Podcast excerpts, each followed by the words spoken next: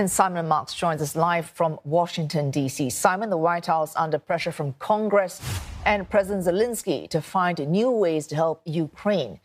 Can President Biden find enough middle ground to please all sides?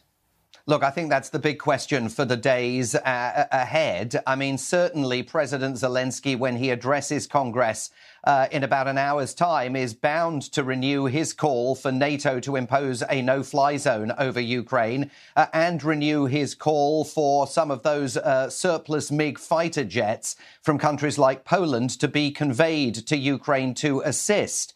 Uh, President Biden's going to respond today, uh, unveiling a billion dollars in new expenditure on weapon systems for Ukraine, uh, including anti tank, anti armor, and anti air defenses, more Javelin uh, uh, missiles, more Stingers that the United States is going to supply to the Ukrainian armed forces. They say they still have a means for delivering those additional weapons into the battle zone, despite the intensity of the fighting that's taking place. Of course, a billion dollars is a big number, and the United States will argue that it's going substantially to bolster uh, Ukraine's efforts to push back against this Russian military onslaught, but it continues to stop short of the demands that the Ukrainian leader has already made in addresses before Parliament in London, the Parliament in Canada yesterday, and very soon before the United States Congress as well.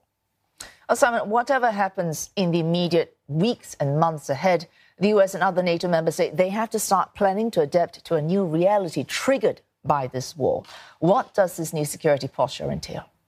Well, uh, the, primarily, it entails conveying to the Russians that, as the White House puts it, the Western alliance is more united before now than it has ever been before. That this uh, Russian invasion uh, of Ukraine has absolutely galvanized a determination by NATO uh, to stand up to Vladimir Putin's aggression, uh, particularly if it ends up targeting a NATO member state. But NATO also has to get ready for a new reality that will exist after this is all over, particularly if any uh, of those peace negotiations bear fruit, a Moscow that is determined to hive off a substantial piece of Ukraine and bring it into uh, the Kremlin's sphere of influence.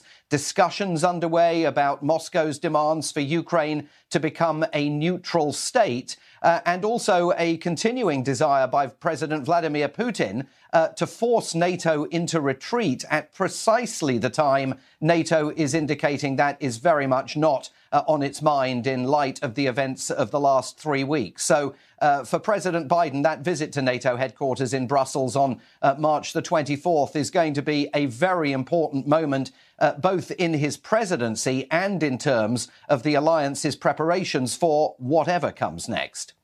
Well, thanks, Simon. Simon Marks in Washington, D.C.